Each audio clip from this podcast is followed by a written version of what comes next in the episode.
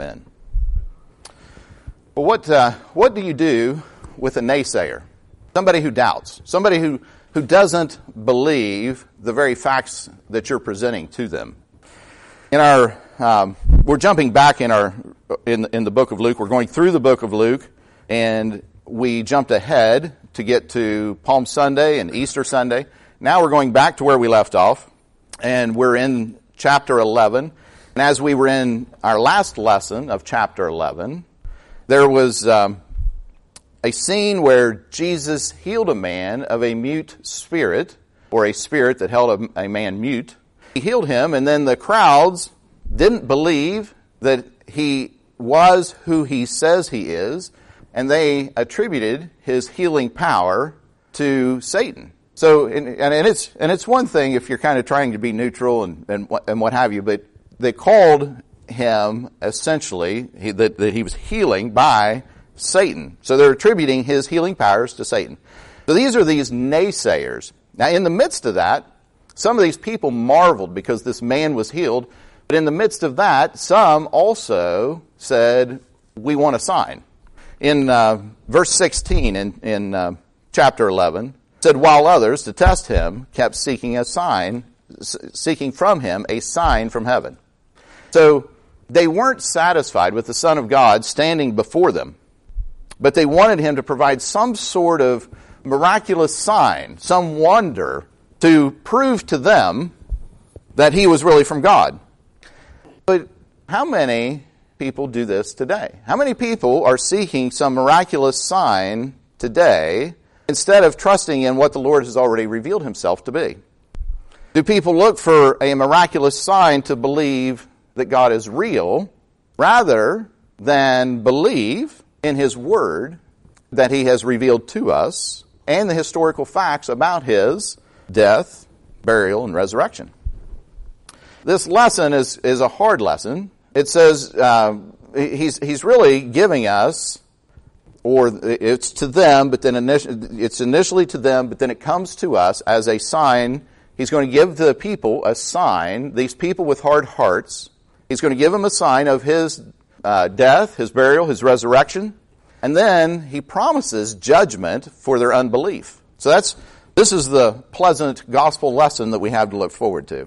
So first we're going to see the sign of Jesus, the sign that Jesus gives. Verse 29 says, When the crowds were increasing, he began to say, This generation is an evil generation.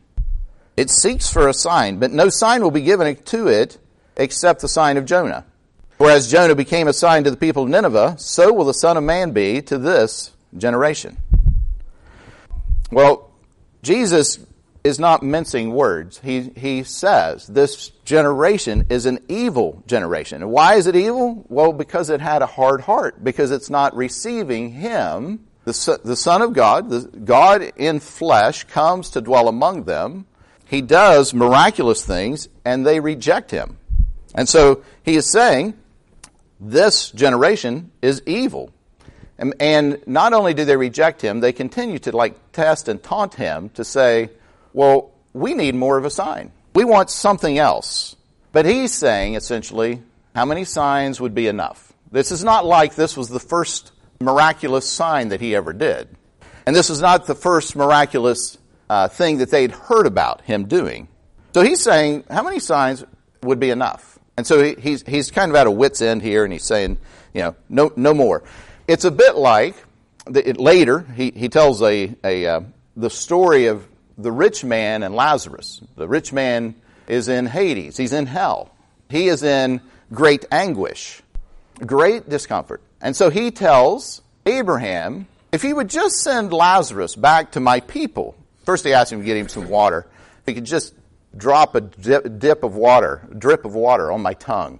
This, this guy is in a bad way, and he's looking for some relief. And he's like, yeah, we can't do that. He said, well, if you could just send Lazarus back to my people and let them know what's going on.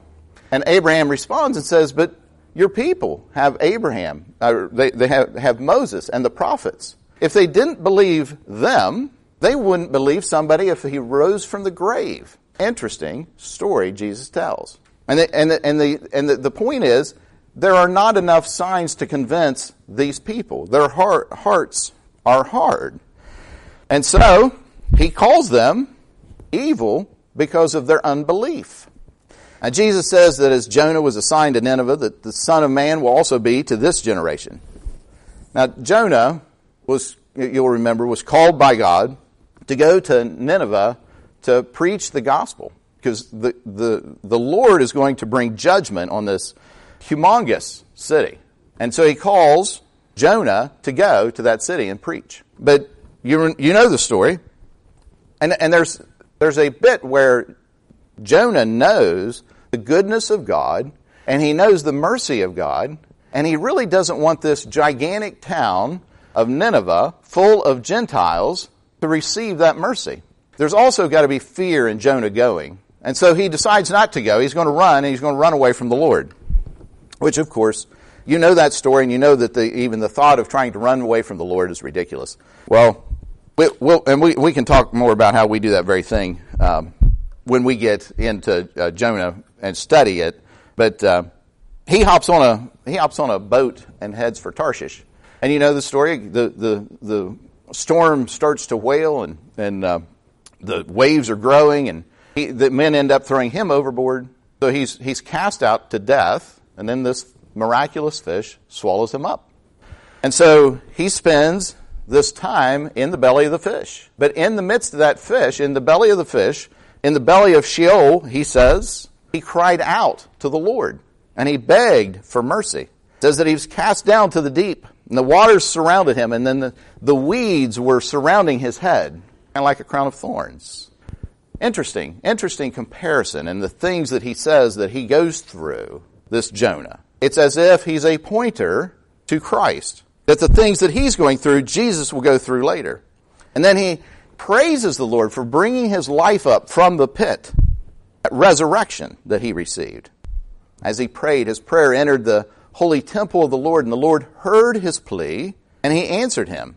And then Jonah recognizes those who hold to idols forsake that steadfast love of the Lord. So these are the choices that Jonah recognizes. This, this is powerful with these people who Jesus is talking to about this sign of Jonah. If you want to hold to your idols, you forsake the steadfast love of the Lord. And then finally, Jonah recognizes that the salvation belongs to the Lord. Well, Jesus, like Jonah, he preached repentance and faith, but there's more to this sign of Jonah. Jonah did experience this death, burial, and resurrection through his trials with the fish. He prefigures Jesus' own death, burial, and resurrection. In Matthew's version, I mean, and it's, a, it, it's not like we have to figure these things out. Matthew's version, in Matthew 12, 40, says, For just as Jonah was in, was three days and three nights in the belly of the great fish, so will the Son of Man be three days and three nights in the heart of the earth. So there's, there's this uh, pointer to Jesus. So this sign that Jesus is giving is the gospel. That Jesus died and he was buried and he rose again. He overcame death by the resurrection. So if, if we witness miraculous signs and wonders, will they automatically lead one to faith?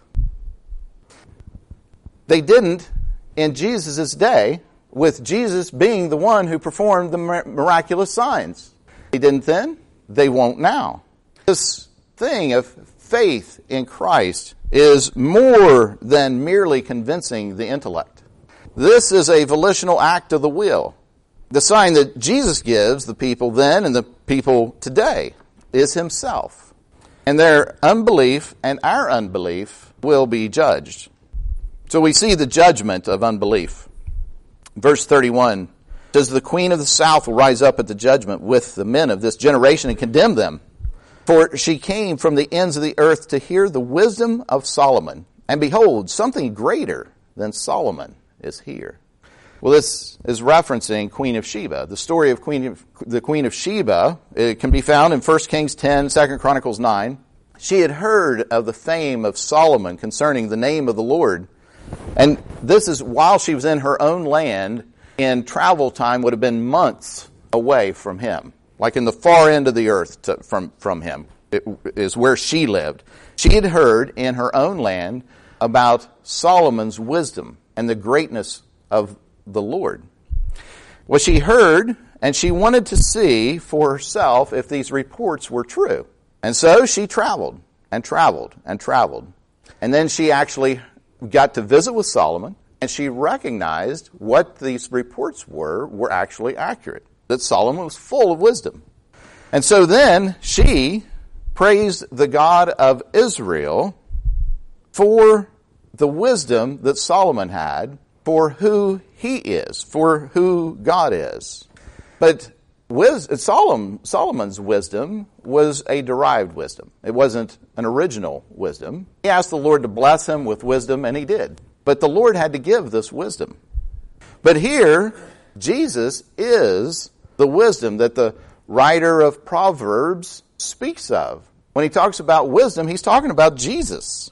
And Jesus is wisdom. So he is able to say something greater than Solomon is here. In, in your midst, something greater than Solomon is here. The queen heard, and then she traveled that dangerous journey to confirm what she heard, and then she came to belief. But now wisdom is standing in front of these people, and they reject him. How great should their judgment be? So verse 32 then says, The men of Nineveh will rise up at the judgment with this generation and condemn it. For they repented at the preaching of Jonah, and behold, something greater than Jonah is here. Well, the men of Israel received this type of Christ, this Jonah. And as he preached, they repented and believed. They believed that judgment was coming. They believed his words. They believed that this, there is this God that Jonah speaks of, and he's going to bring uh, devastation on their city and wipe out the people because of their evil sin that they had among them. And so, so Jonah preaches, and they repent and believe. And, and this, that's a miraculous, great, huge story.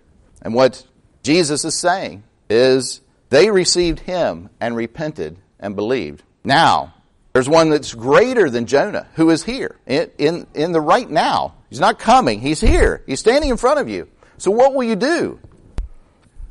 As you reject this one, the men of Nineveh will rise up against you in the judgment to condemn you because of your unbelief.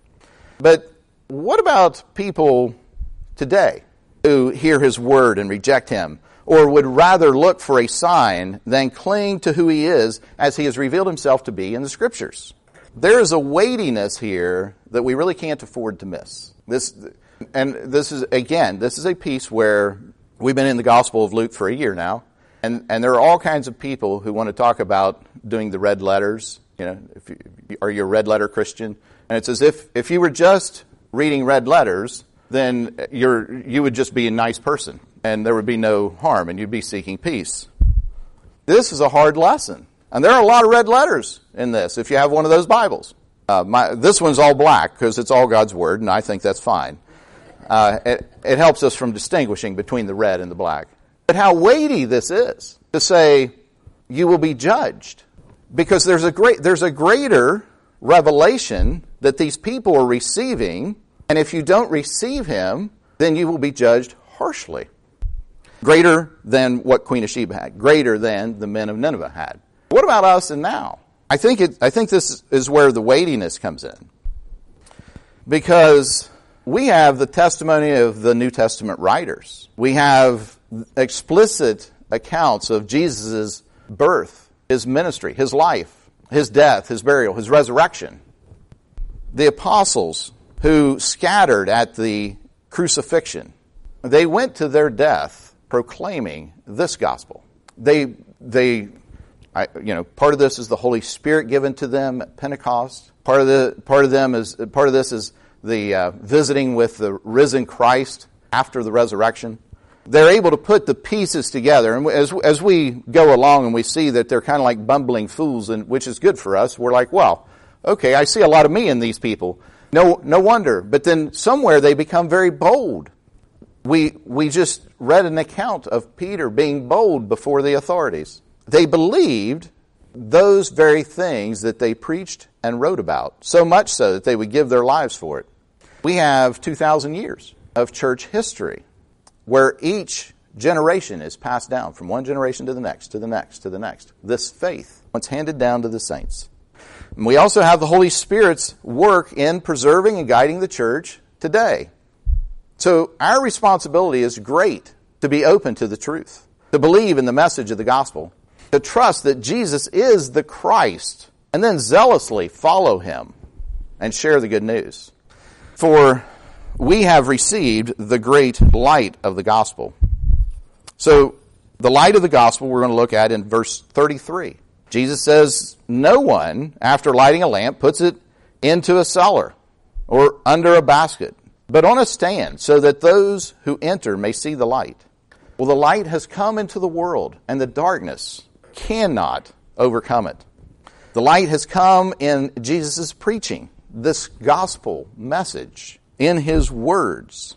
It must take a prominent place and not be hidden. The light of Jesus is to be a light to the whole house, so that all can be, uh, it, it can light the path for all who enter. We can't squander his good news. So then in verse 34, he, he moves into a different direction. He says, Your eye is the lamp of your body. When your eye is healthy, your whole body is, is full of light.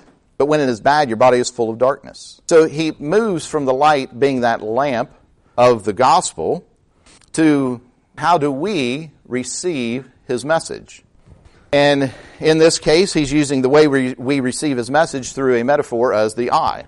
And if your eye is uncomplicated or unobstructed by sin, the light of the gospel is able to penetrate your body. And you will comprehend with your mind, practice with your actions, and as our wills are conformed to his, and our loves are shaped by what he loves, we will grow in his likeness because of this light he brings and we receive through our eyes. But he says if our eyes are bad, if they're blocked by sin, then our hearts and our minds and our wills will not be conformed. They will not be renewed. They will not be restored. And there's that point that Jonah made that if we're clinging to the idols, then we will reject the steadfast love of the Lord.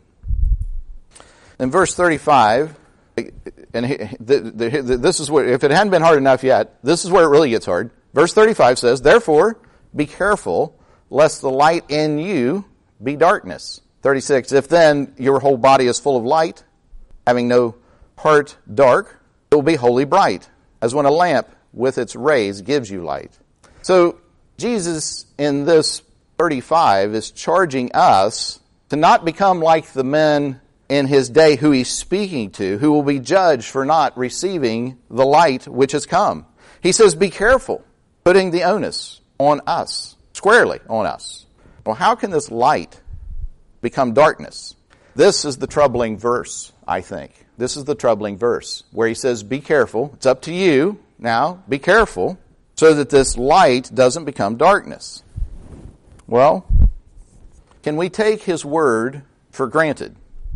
Can we be so familiar with a passage that we think that passage applies to others, but not us? Can we be so familiar with the passage that we miss the real application of the text? Can we hear, can we read and study a passage without it leading us to confession and repentance? Can we be so familiar with a passage that we don't take time to contemplate the words or what they mean for our life? So, in, in, all of these questions, my answer was yes. And I think if you're honest, your answer is yes as well. But I think this is the, this is the warning that we're, okay, we're not supposed to do that. It's not good that my answer is yes. But we do take it for granted. How, how many of you have more than one Bible in your home? Yeah. It, it's like, okay, there are stacks of them. How many do you use? Like, how many do you use at one time? Do you use the one? Do you use the one? all the time. Have you ever seen the videos of those, like peoples in desolate places in faraway countries who receive the shipment of the finished work of the translation of the Bible so that they finally receive the word of the Lord in their own language? It's, the, the translators have been working on it for 20 or 30 years, and the, the, the helicopter or plane or whatever comes with its crates, and they're breaking open the crates and they pass these things around and everybody is holding their Bibles, jumping up and down. They're truly elated because now they have the Word of God in their own language that they can read. I'm convicted each time I see one of those videos. These people are overjoyed that they have a Bible or a New Testament. Because a lot of times that's how it gets done. As translation happens, they might get the New Testament done. So they get, get that bound and they give it to the people. They don't even have the whole Bible, but they're excited. They are overwhelmed by God's goodness that they can actually receive His Word. Where, where is that for us? As we live in our land of plenty, I think we're, I think this is an issue with us in many areas.